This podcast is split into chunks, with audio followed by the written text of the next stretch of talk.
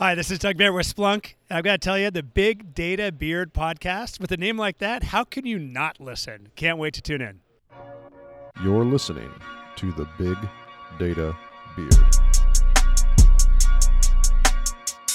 Hey, this is Cory Minton. We are now streaming live. The Big Data Beard podcast team is at SplunkConf 2017 in beautiful Washington, D.C.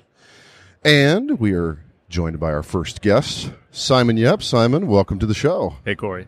Thanks a lot for having me. All right, so Simon, we've also got a few folks joining us in the uh, in the sesh. If you're watching on the camera, uh, sorry for the angle. The booth is quite awkward for setting up a camera.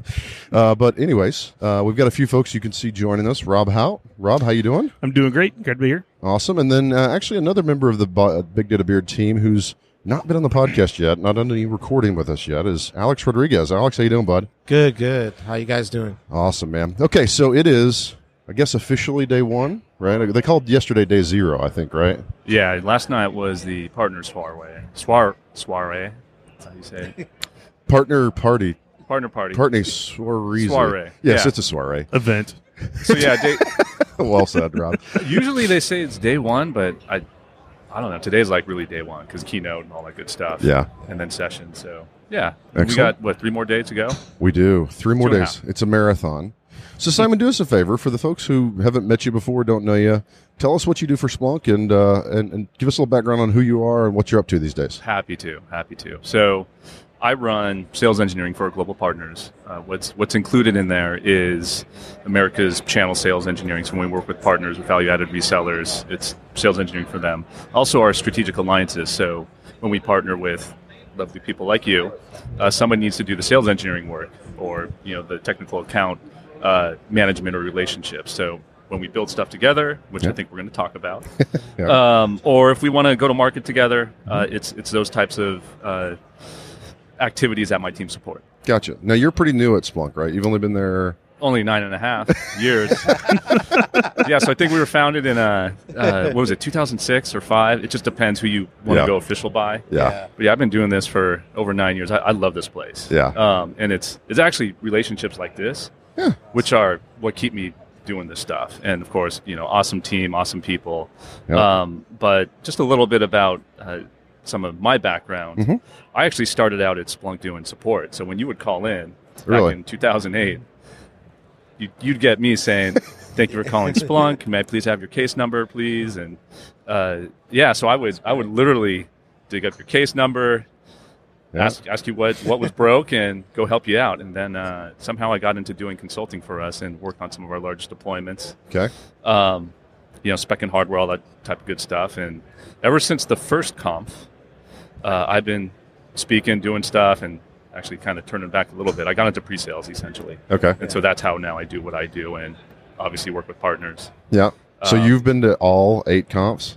I've spoken. Spoken uh, at all all. eight confs. Whoa. Wow. That's a big deal. Yeah, it is. Yeah, that was a pretty small. So Doug, when he did the kickoff this morning, he had everybody stand up that had been at five plus, and that was a pretty small number. Yeah. I kind of feel like I wish that he'd said like, "Who's been to all eight? That would have been a that's an elite force right so there. So there were. I was actually talking to a guy I had lunch with today about it, and he said, "Oh yeah, I went to. I've been all A too." I said, "Yeah, wasn't it like I think like two two hundred ish, maybe three hundred people total, like everybody." Really? Yeah, it was it was small, but it was great. It was the same type of vibe, which, Yeah. which is awesome. Well, that's what's been interesting. I think is you know as we've started partnering Dell EMC and Splunk have. So this was my this is my fourth conference. It's only my third time speaking, so I don't think I'll ever catch you. but I, You've uh, spoken at many other things. I'm Yeah, sure. yeah, So yeah, I'm- I, I I would imagine you got me beat. but it's uh, but it's crazy because as you've seen the number of people that attend this thing grow from 200 eight years ago to now, they, they announced it over like 7,100. Yeah, total total people here. Yeah, sixty one hundred uh, customers, Customers, something like yeah. that. I think I think a little bit more. That's insane. It's so you've seen it grow, but I will say that I don't feel like I don't feel like it's lost its luster. Like it's not lost its cool factor. Like it's still, and that's really impressive for a company to continue to grow like y'all have. Yeah.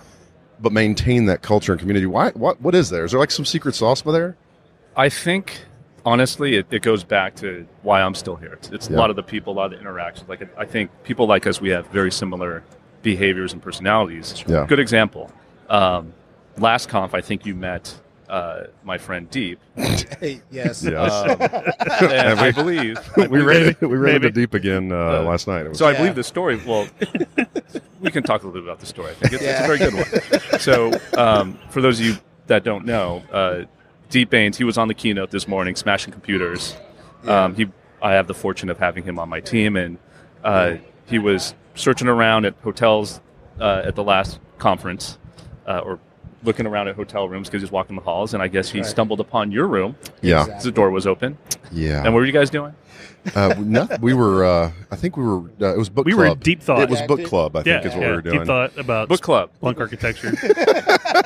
We were about having a, we were having a tiny party, and uh, Deep did come in like a uh, a veritable tornado, and uh, Exactly. took the party from a Sounds level seven to thirteen 13. yeah, in an impressive 13. amount of time. So yes, if you're saying that Deep is a like-minded fellow who likes to take the party and hype it from seven to twelve, then yeah, he, I see that. I see where you're going. Well, but but so uh, the the cool thing is, everybody here is like, oh yeah, just come hang out. Yeah. Yeah, What, what are you doing? Who are you? And I think that vibe has been consistent ever, ever since we started. Like Yeah. I, I remember you know, some of the first conferences we, we were in San Francisco, and you would go down to the, the lobby bar, Yeah. whatever it is, and you'd run into all the salespeople, all the customers, and we'd all be hanging out. And I think uh, you do find a little bit of that at some conferences still, but Mhm. like ours has been very, very much focused on on the users or the community. Yeah. I think that's where you find a lot of this networking is, is much different. Yeah, Yeah. I mean, from my it's one of the more inclusive communities that I've seen. I mean, compare this to some of the other data conferences. You know, everybody's a little bit closed, and I'm looking at my own thing. But man, not here. I mean, it's all about sharing and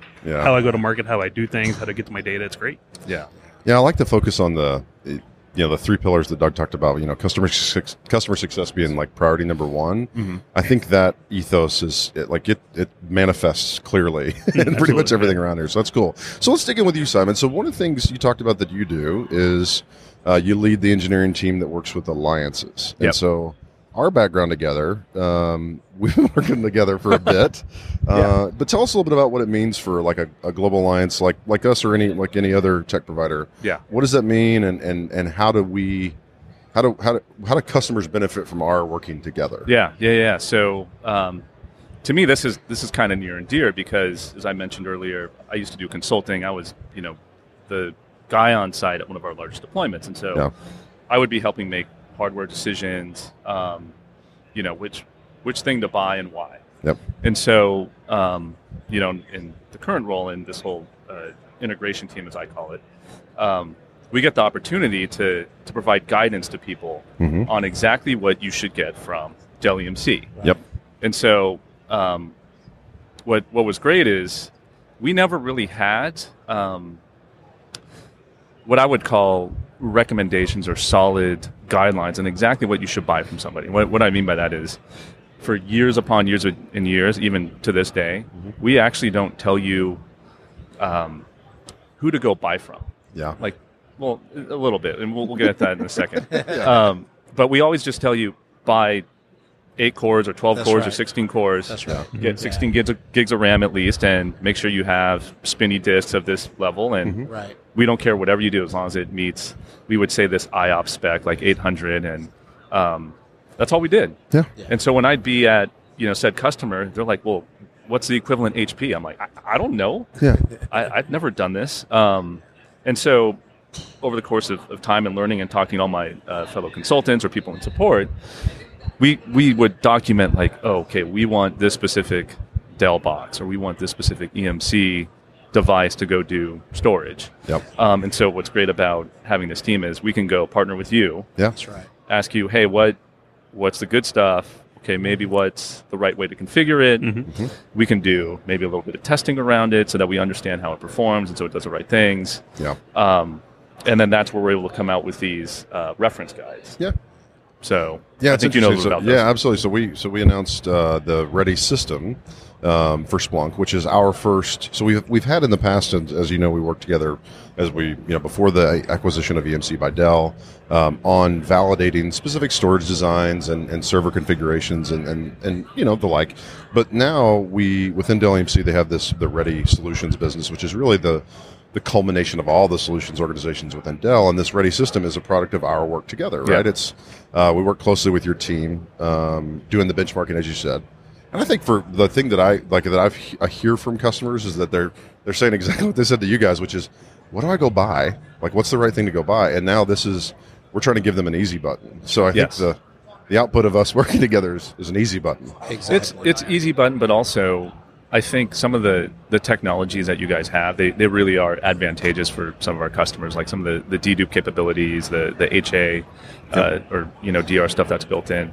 For us, we we don't like to be handling that. We don't like to be involved. We just say, hey, look, go choose whatever you want. And so that's where Yeah. these partnerships are really interesting to me because we bring an overall solution that, that comes packaged. Because you know, we don't sell hardware No, That's right. we need somebody to go tell us or support us in in these opportunities, but also, you know, it sounds it sounds kind of sorry way to put it, uh, maybe not necessarily negative, but when there's an escalation or there's something wrong, like I can go call on you, Yeah. and you'll right. you got my back just as I got your back, absolutely. which has been awesome. Yeah. No, I think we've we've seen that a number of times with customers Absolutely. where it's a high supportability kind of thing, right? That's that's good.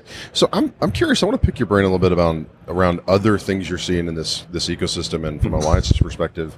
Um, one of the things we've seen a bunch. There's a bunch of sessions going on around um, Docker, and we even saw some things about new apps last year from like Pivotal Cloud Foundry and some of that kind of stuff. Are there alliances like new emerging alliances that you guys have adopted that are interesting? You know, outside of the context of Dell EMC, but just Yeah. in general, like in this market.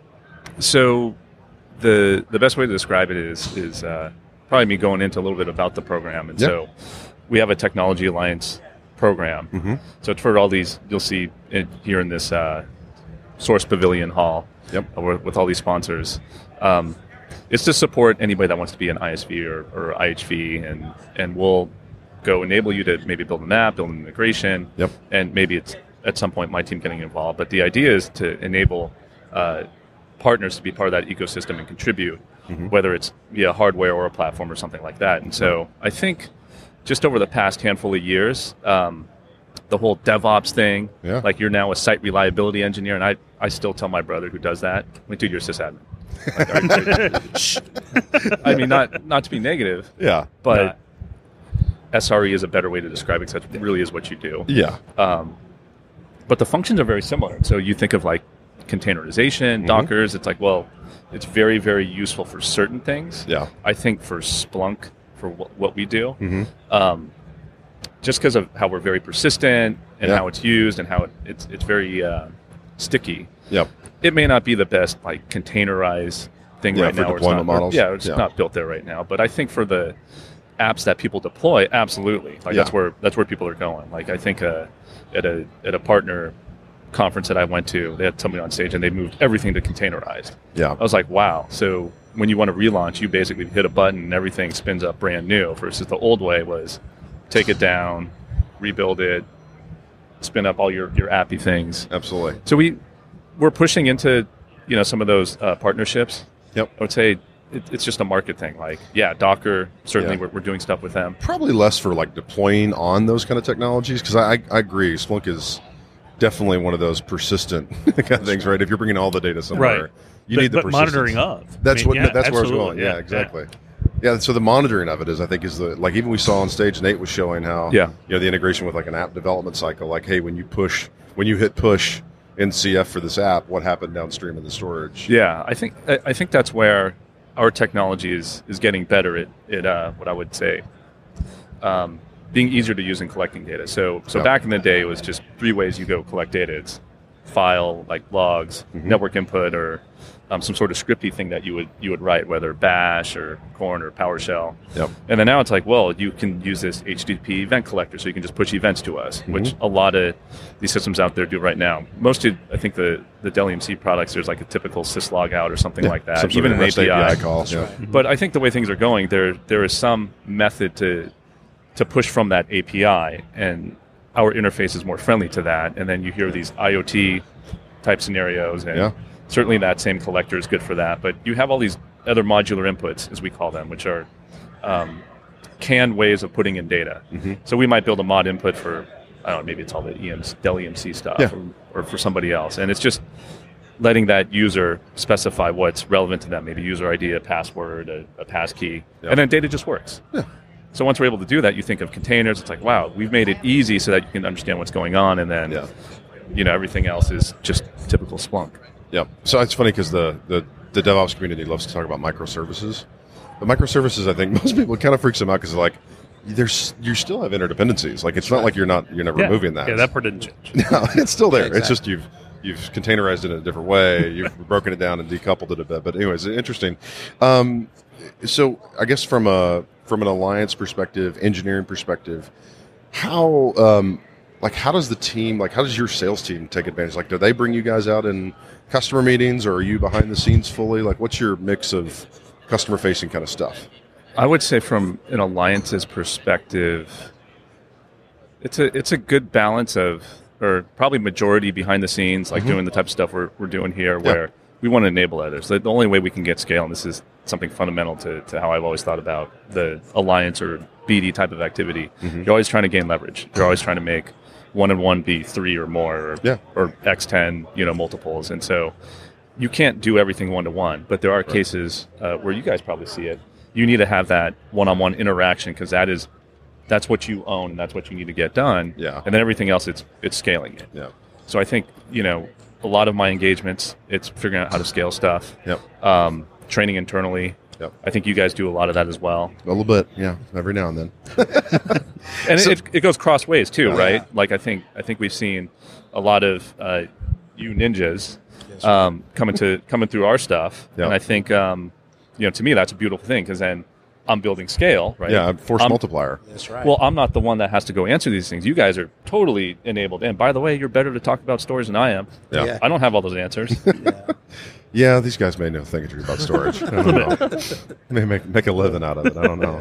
It's still a game. It's still a fun game. Storage is still interesting. so I guess the other kind of topics I want to pick your brain about. So there's gonna there were some announcements this morning on some of the improvements uh, in ES and in performance. yeah. Like, what does that what does that mean for customers? Like when you talk about performance, is it regardless of hardware? Is it the the performance is it's bound on some new hardware development? Like, give me a Yeah. little background on how that. Yeah. So there, there are performance improvements in enterprise security and data models and some other items under the hood of Splunk. So Yeah. in general, for uh, most customers, I would say they, they might notice a little bit if they're, they're using data models, Mhm. um, particularly data models. Outside of that, I, you know, I'm not too familiar with some of the, the underhood modifications, Yeah. but certainly there are some performance improvements Yeah. for ES for sure. Yep. Like, like there, there are some big things that they've done. So if you're a customer out there, as far as making hardware choices and, and stuff like that, um, certainly you you can benefit if you have you know really really nice hardware. We, we've made some changes in uh, not this release, but the previous release that allows you to, to get more leverage out of a uh, what I would say a a more vertically powered box Okay. and you can still scale horizontally. That that's that still applies for everything. But Yep. um, the stuff today, yeah, certainly it's it's uh, it's some noticeable improvements, you know, in data models and, and ES and, Yep. and some other things hood. Yeah, we noticed that there were some new releases of uh, like reference standards for hardware, as you said before. Oh, there was yeah. like the Yeah. There was the. It used to be just like you had the one base reference hardware server. There Yep. was the 12 core, 12 you know 12 gig RAM box with Yeah. 1200 IO or whatever. But now you have the mid-range specification, which goes into more cores, more RAM, and then you've Mm-hmm. Yeah. got the high performance, Yeah. which is what you're saying, like the vertically scale. Is that what you're kind of after? Yeah. So so one of the things that we've kind of had an opportunity to improve on Okay. uh, for years we would just say, hey, yeah, just 12 cores, 12 gigs, you know, X amount of IOPS, and and we've had that standard for I can't tell you how many years since like I was doing services and stuff, which is Yeah. whatever seven, eight years ago, Yeah. and it hasn't really changed. Like maybe we upped it to 12 from eight, but yeah. um, I, I'm sure you know the standard now is what 24 core boxes, Yeah, it's, that- 36. yeah, that was the funny thing is when we started looking at some of those, we were struggling because we're like, we, I don't even know if we make a box like that. Funny, people still try to buy those. oh, I know. Yeah. Oh, we've had this conversation. We actually, I was, I was talking with um, uh, the the guy that runs our VX Rail team, and he was saying that one of the things that our customer, like customers, ask for, they still want to turn knobs, and he was like, oh, we want like a half, we want to half populate the DIMMs, Exactly. and it's like, wait, why would you, why would Yeah, you, why would turn you that do that? knob? Yeah. Oh, it's because people want to. It's pretty, and, and it's crazy because they, they have maybe some legacy opinion that they're like, no, we want the box to look exactly like this, not realizing that Right.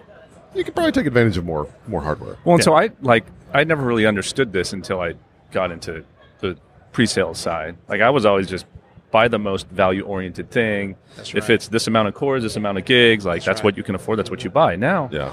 um, you know, having worked in sales a little bit, you realize that if you have the money, buy the best thing you can possibly buy Yeah. because you will save down the road. Yep. And you know the what what is the um, is it Moore's law? Yeah, Yeah. Moore's law. You know, so Oh, yeah. in two years you, you're going to be outdated. So why are you going to wait to just keep repopulating every year and always be a year behind the curve? Like you want Yeah. the best, right? Yep. And if your business relies on it, Yeah. come on, man. Like you, you gotta you gotta buy good stuff. And so, Yeah.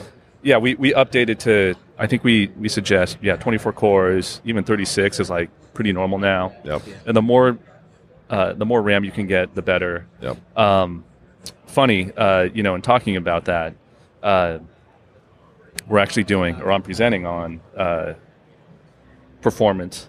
Really? uh, Okay. op- tell us about. opportunities Yeah, okay. in Splunk or observations, I would say, um, Okay. and that's going to be tomorrow at I want to say four four twenty.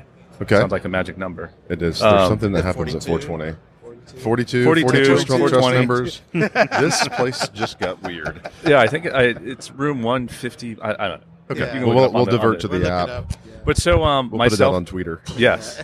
So uh, myself and uh, Brian Wooden, who runs the partner integration team, Yep. um, we're going to talk about how indexing and searching, kind of how they work under the hood, but really how hardware impacts the performance. Okay. So if you're searching, well, what really happens to I/O and CPU? Yeah. Okay, well, if you're indexing, what really happens to I/O and CPU? And it Yeah. might surprise you Really? what actually really happens, and then the different types of searching, and then what can you do? Like where can you spend your money? Yep. And those guidelines uh, that we've recently released are certainly built around a lot of those guidelines. And, and I Yep. have to give a shout out to uh, Dritan Bitincka, who who Mm-hmm. he actually built this original presentation, and we've just kind of we're taking it over. Sweet. Way to go. Yeah, I like that. I like plagiarizing. Plagiarize with pride, bro. Just say it with confidence. I always, I always that's one thing I- I always say clone and own. Yeah. Right? I say plagiarizes. I like it. That sounds like a storage thing or something. Yeah. Could be. Could be. So, uh, so that's actually interesting. The so your session's going in deep into the like the performance profile. Now, did you guys like? Is that based on? Did y'all collect a bunch of data from existing customers? Is it fully based on like just benchmarks in the lab? Like, how did you come up with these recommendations? so this is you know again this is really credit to to Dritan who who used to work on my team um, he he had worked in services for years and and always got questions from you know your most uh, challenging customers like well should I buy this well why does it perform that way so you know him being smart guy well I'll just make my own test toolkit and don't get me wrong our our uh, internal engineering QA performance people they have their own uh, testing framework but he kind of built his own. He joined up with them, and so this is a combination of what engineering has built out as far as how to test and and what he built into it. So there's all these uh, ways of actually using Splunk Yep. to understand the dynamics of CPU, I/O, um, you know, different types of search workloads, concurrency, all that good stuff. And so there's um, a syslog, syslog like data set. It's, it's quite large. Um, tests are run against that. There are um, different ins- different levels of term insertion. What I mean by that, it sounds really weird. Um, in you know, in your logs or in your events, Yep. you have different things you want to look for. Right. Let's say it's the name Cory, maybe it's Alex, maybe it's Rob, maybe it's Syep. Yep. So there are different occurrences of those in, in levels or amounts. And so when you run these searches at, at different types, or I should say, when you run the different types of searches, they may show up at different levels. And so a lot of the testing is based around looking at those different types of searches. And the way we differentiate it is um, kind of at two extremes. One is your needle in a haystack. So I need to I need to find that one time y'all's logged in a week ago and decided to visit I don't know whatever special website you wanted to visit. that's that's one. That's like kind of a more rare search. Needle in the haystack. Yeah. Gotcha. Rare. And then there might be something else which is more dense, which could be I want you to count all the different IP addresses that have gone through these systems. Okay. That's a lot of lot of data. We call that a dense search. And then you have something in between, which is okay. I want to look at all the IP addresses, Yep. but then I only want to find the data that has, let's say, it's CMITN in it. But I still want all that stuff. Okay. So that's kind of a sparse search. Yep. So you have these different ranges, and, and the performance profiles are very different of each of them. Okay. As you can imagine, we have this indexing technology. It searches, it spits back data pretty fast. Um, and what people want is that Google-like experience, or Yeah. having been a, a working at having worked at their competitor, we like to say search engine. Your Yes. favorite search engine. it's Well like said. it's like the Kleenex versus tissue. Yeah. Do you Yeah, need tissue? Do you need? exactly. Um, so anyhow, uh, I'd, like a getting co- I'd like a Coke, please. yeah, we only serve Pepsi here, which is true. Still I'm a Coke leaving. in the South. Yeah. Still Yeah. a Coke in the South. Doesn't matter. Doesn't matter what it is, right? Uh, so so those profiles, you know, again, you have this one extreme side of dense, meaning you want to return as much data as possible to look Right. at it, and then this other side of being very rare. You just need to find that one thing. Right. Um, it takes different uh, resources to go do those, Mm-hmm. and you know, the, without going into super super detail, I'll, I'll give a little bit of hint of what, what we're going to you know um, come out with, Mm-hmm. and and that's. Your, your rare searches are the ones that need to find the needle in a haystack. Those are actually the most I/O bound Okay. um, meaning you actually have to go to the disk a lot Yep. to go find whatever thing you need to find, which Right. is probably shouldn't be a surprise. Yep. Um, versus those dense types of searches, which they pull as much back as possible. Right. Um, you would think, wow, that must be even more reading. But it's not. No, it's quite the opposite. And the reason reason being is that we know where this data lives, Yeah. but we compress it on disk. We need to unpack it. Okay. So it's actually it's actually CPU bound when we do those types of searches. Okay. It's actually Oh, not okay. I/O. Yeah, makes sense. Interesting. I know, quite quite uh, contradictory, isn't it? Yeah, but I'm guessing that, uh, like in real life, a customer is neither one nor the other. They're probably a mix of all, right? correct. Is that okay? So, is So- there, oh, so you, okay, keep going. so? Um, what you know, this smart guy Dritan. I'm gonna have to send him this podcast so he can hear his name being mentioned. Um, Nice. He decided, well, I'll I'll create these tests that run the different searches in differing amounts, and maybe even mix them together so that you can see like what really happens in a in a system. Because Yep. we always tell people, hey, I can p- perform this test in an arbitrary way. That's that's very um, uh, lab-like. Yep. So I can get profiles of these extremes and even somewhere in the middle. Yep. And in theory, if we do this right, it should reflect kind of what you see in, in, in real life, which could be I run a bunch of needle in a haystack when I want to get on the system, but I'm always running these regular reports because I need to know how everything's working. It's automated. In theory, if you have Splunk doing what you need it to do, it should be really automated, just running stuff all the time. Yep. So you have this mixed bag of uh, load, and it's hard to profile because I think different customers use the product in different ways. Well, I know they do. So it might be security, it might be you know IT troubleshooting, it might be business analytics. Uh, the profiles are very different, and then if you have people that are always on the system running these ad hoc searches, that's where you know you have a, an extremely uh, extremely surprising amount of ad hoc or or very loads. If that makes yeah. I've seen that recently in some doing some performance work with a customer of mine, and you know, trying to tune, and they get out, and I think I was going to ask you this question: you get yourself into trouble tuning to a specific yes. kind of spot, right? Like, Yeah. I've tuned for this workload or that workload, and now I've cratered. Isn't it the, Yeah. that's the fundamental of like performance engineering, though, isn't it? it's like yeah. like everything's just moved the bottleneck from one place to the other. Yeah. yeah. So, is there a good way for customers that if um, like, is there a profiling tool that, that you can that they can use? I remember there used we used to use something like uh, Splunk on Splunk, but I think that's been deprecated. Yeah. So that, the the good thing is you don't need to go really tune stuff or, or you know profile things or, or, or tweak numbers. Like leave, leave that to services people. There are some things you can tweak. The the big thing to understand, and the whole reason we're doing this presentation, Yep. is to educate people Okay. and and help them understand here are the ways Splunk is behaving, mm-hmm. and here's what you need to understand about what's going on under the hood, so you can make intelligent decisions as the really really expert Splunk person on Right. how I can manage the search workload or indexing workload, Right. because that's that's really the intent of it, right? Because I as I think about it, well, if I educated you guys on it, well, what, what's the takeaway? Well, the takeaway for you is really how do I spec a system that's that's right, Exactly. but also you need to understand what they're trying to do. Exactly.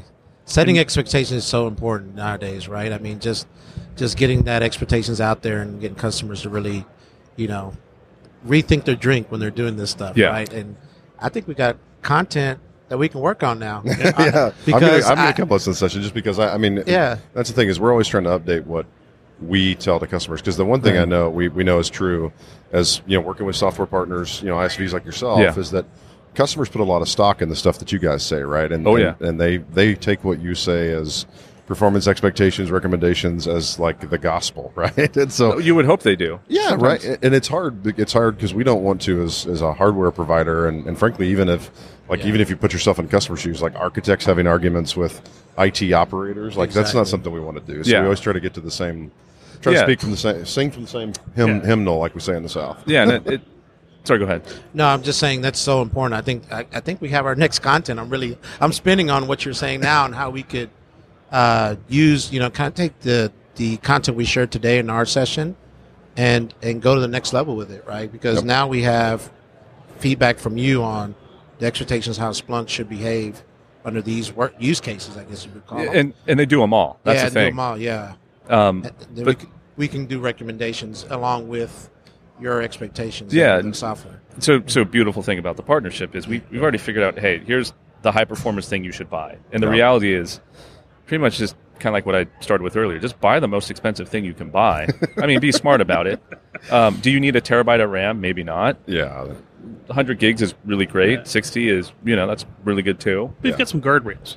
Yeah. You, that's, Yeah. I think that's the big thing that so many people need is just like, Yeah. Yeah. just get me down the right path. Like, That's right. Keep me, a- keep an- me from overcorrecting. Right. Yeah. And I think that's the problem that we run into, or at least I see people run into.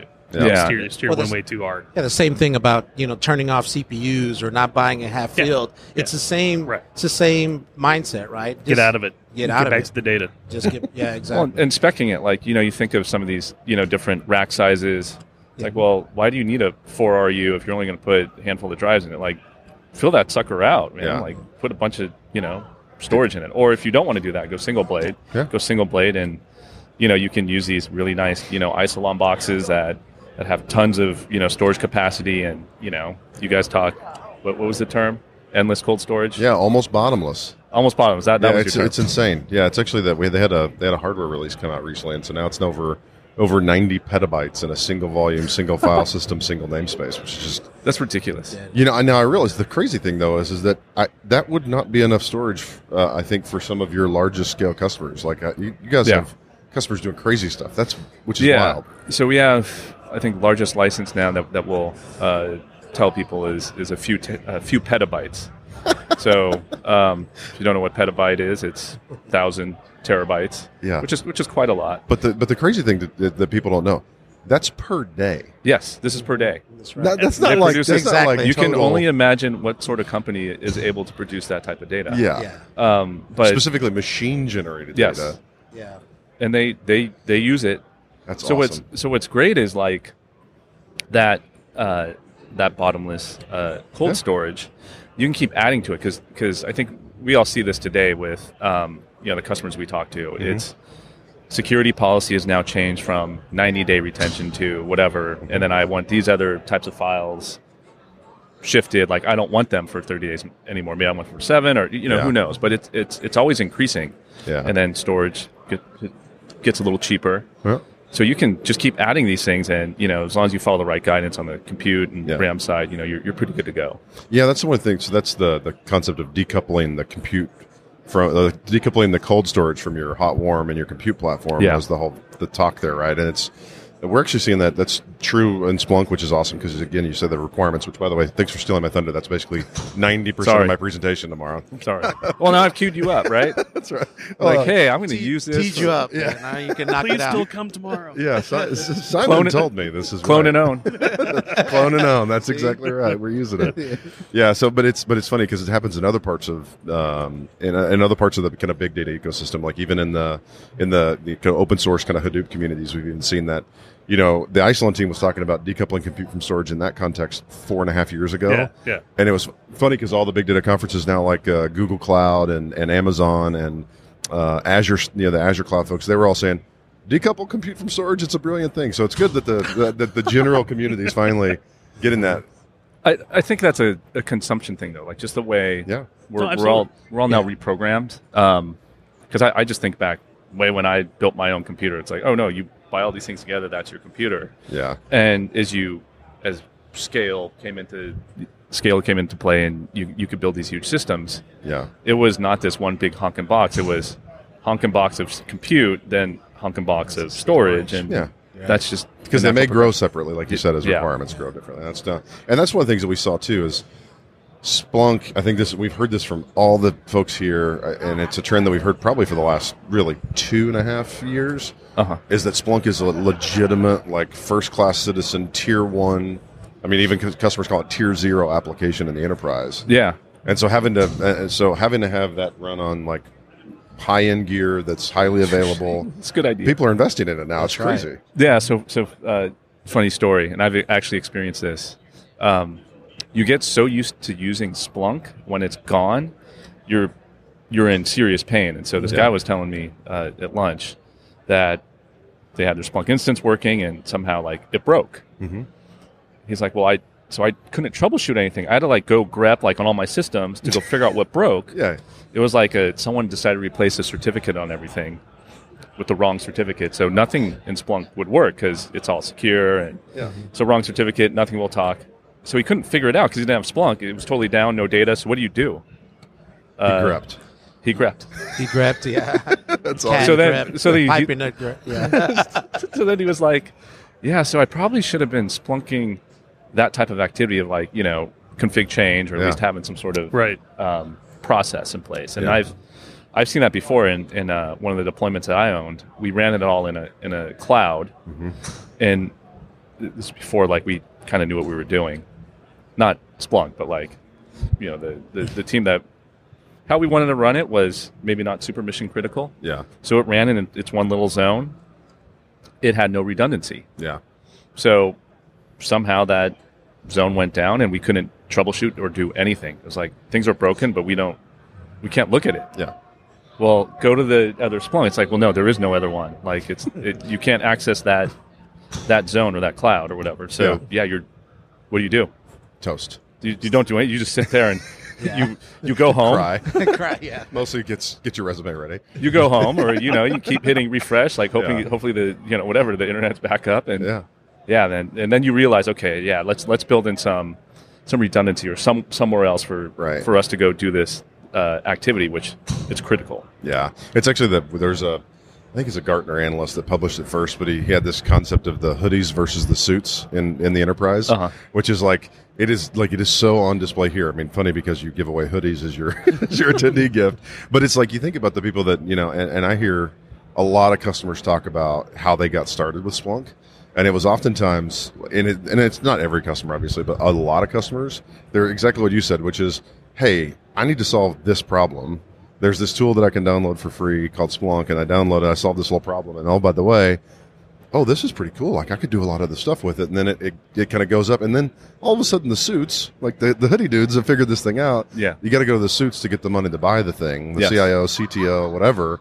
And they go, what the heck is this thing? Oh, well, I solved our, I stopped our, our breach from happening. That right, we stopped a threat, right, with Yeah. this thing called Splunk. And they're like, do we own that? Should we own that? And then all of a sudden you guys are having, you know, these, these sales happen, right? And so that, but it's that funny, like the hoodies versus suits things, which is the hoodies just want the application running to do the solve the problem. Yeah. The suits, who you know, oftentimes have the money. They also they step back and they go, yeah, but how am I going to run this thing like at scale in enterprise, aligned to my, uh, you know, my enterprise IT standards? Yeah. And I think that's what you're after, which is that's how you guys as a company kind of changed a bit too, because you become that tier one kind of premium. you got to treat it like a first class citizen Yeah. like and and when we talk about uh like deploying on on virtual environments Yeah.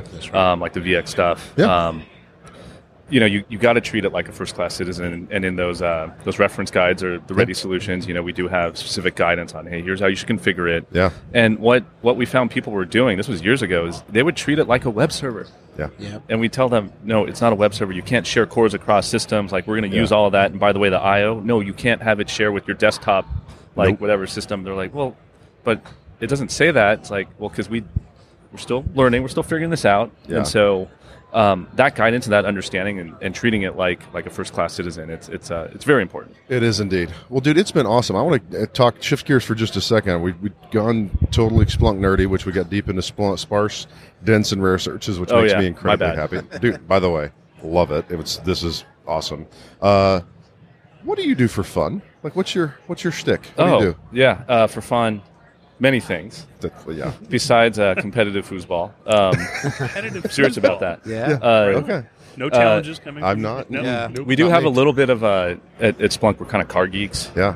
So we, we do these little uh, racetrack events. Yeah. Sometimes we invite guests. Yes, Um, Cory, I think you've uh, I did have the pleasure. It was You- delightful. yes yes. Um, I'm crying now. Alex is jealous. Yeah. I told him all about Seca. It was well, yeah, he was saying he's a car guy. So what what, what, what kind of car are you driving? Uh, I've got several, unfortunately, to my wife's uh, chagrin there. But no, I've got. Um, I was doing a lot of uh, quarter mile, so I have a Supra, single turbo Supra for that. I've got Two uh, JZ. two JZ all the way, baby. baby. Only way to go. I've got a. Uh, so I wanted to really learn how to drive, and I have a Panamera, a Porsche Panamera, that I took on the track several times and Oh, okay. busted my tires and spent five thousand dollars on rotors and brakes. yeah. So I Sounds decided very after familiar. that, yeah, that doesn't go back on the track. that doesn't go back to the track. So I bought a that's- Boxster oh, to there you do go. to really learn how to drive Uh-huh. and, and do you know momentum That's a momentum car. momentum car. So I, I, my journey is just beginning Awesome. on, on the racing, but I love it. which I love which it. Boxster? Uh, the, the original one, Oh, really? 97 Boxster, the first one, right? Because with that, you could actually go into uh, spec spec Boxster racing. yeah, yeah, yeah. yeah. So I met a I met a guy. Actually, I gave him a lot of money because he was in the body shop. Uh, the body shop guy that does it, and he can fix it. So I actually saw him a totally wrecked Boxster from nothing. And there's only certain shops that have the equipment because it's all aluminum, right? Aluminum frame. You Yeah. can stretch it back to spec to where you can actually Porsche would continue with the warranty. oh wow. So he showed me all that, and I was like, "Well, I'm good because I just spent the five thousand dollars on the rotor and brakes." Yeah. So I was like, "Now let me try to get to learn some more and hopefully aspire to be uh, uh, do the spec racing." well, maybe maybe you should come out. I know right. Cory. You were supposed to, I know. I was out of country last the last and then one. something like I don't know. You said you got brakes for your car. Oh, dude, the car's got, it's gone nuts. so it's uh, yeah, four four piston Brembos, all four corners, uh, all the interior. Uh, But all- how many inches is it? the rotors? Oh, they're 14 inch rotors. They're big old big big boys. But but it's also it's also a big beast of a car. It's a Uh-huh. Pontiac G8, so you need need a lot of stopping power. But I got track wheels and tires. Got all the goodies. It's uh, I'm roll actually cage, right? Roll. Well, cage? no, I'm going. I'm not caging in yet. Um, we actually found. So I'm going to Sydney, Australia in November, and I found a company that sells them there, but they don't ship internationally. So I'm going to buy it, and it's it's literally it's a bolt together kit that I can. I'll be able to. Hopefully, we're still talking to get it back on the airplane. That's Why, the that's why don't goal. you just have someone build it for you? 'Cause- well, because it's to to have one custom built. I mean, I know I live in Alabama and everything's Yeah, cheap, but I was gonna say like they still wanted they still wanted about thousand fifteen hundred dollars more than what I could buy one for. That's a bolt in, and then if you get the bolt in, then it's all you know. It's because that, that car's all that's an Aussie's car, right? So Yeah, it's a it's a hold in. Yeah. So, anyways, we'll see what happens. That it will be, be getting the cage soon enough. Whether maybe I can, bolt maybe one can in, bring it out. Maybe maybe I'll trailer we it out to could go, we could California. play around. We'll get weird, man. You know, maybe funny. you can come out to now. I will say this: Seca's awesome. Uh huh. Barber Motorsports Park is in my backyard, and that is one of only two Uh huh. F1 certified courses in the U.S. COTA being the one in Austin, which Yeah, is which is awesome, which is where the F1 there event too. is. Yeah. Yeah. or we could all just meet in Austin. That'd be Austin is good. It, to me, it's all about getting a car. Like I, I would love to bring my car out there. I just trailering it. yeah. Dude, I'm a I'm a wimp, man. And Right. then like it's my wife's car. That's the trailering car. Oh, for- the pull, the tow yeah, vehicle. Yeah, tow vehicle. So And tell us I about your cars. We didn't hear this yet, though. Oh, my car. So, well, I, my daily driver is a, it's a I'm a 5.0 guy, 5.0. It's a 2012. It's it's Rag top basically- down so your hair no, can blow? I know. So I used to ha- I used to have like one of the OG ones. Oh, really? Way back in the day. F body or Fox Um, body, right? yeah. Yeah, yeah, yeah. Uh, but it's a 2012. It's it's got like suspension. That that's about it. Yeah. But then my track toy because I got tired of beating it up and showing up like squeaky brakes because you got to put the race pads on, Oh, that's right. um, wearing out tires. Yeah. So I got a little uh, Lotus 7 replica. So if Oh, you don't know what that is, it's basically like a Caterham, Yeah. Yeah. uh, but for big boys. Yep. Um, so it's like a, a asymmetric cockpit, and then it has a S2000 drivetrain. Really? So it, it weighs somewhere around 14 to 1500 pounds and puts out like 189 at the wheel. That's fast. It's actually not not a lot of horsepower. No, but uh, It- but not a lot of weight either. That's Yeah. the issue, Oh. right? And That's high the, revving, High too. revving. So to give you an idea of it corners pretty well, maybe okay. yeah, you think? so I had I had it out at this little like you know road course called Thunderhill West up up in uh, the Bay Area, yeah. um, San Francisco Bay Area, just outside of there. Um, and there were guys in their Camaro uh, ZL1 1LEs, you know, the Oh, fancy yeah. with the fancy suspension new and, bad one, yeah. and like race tires.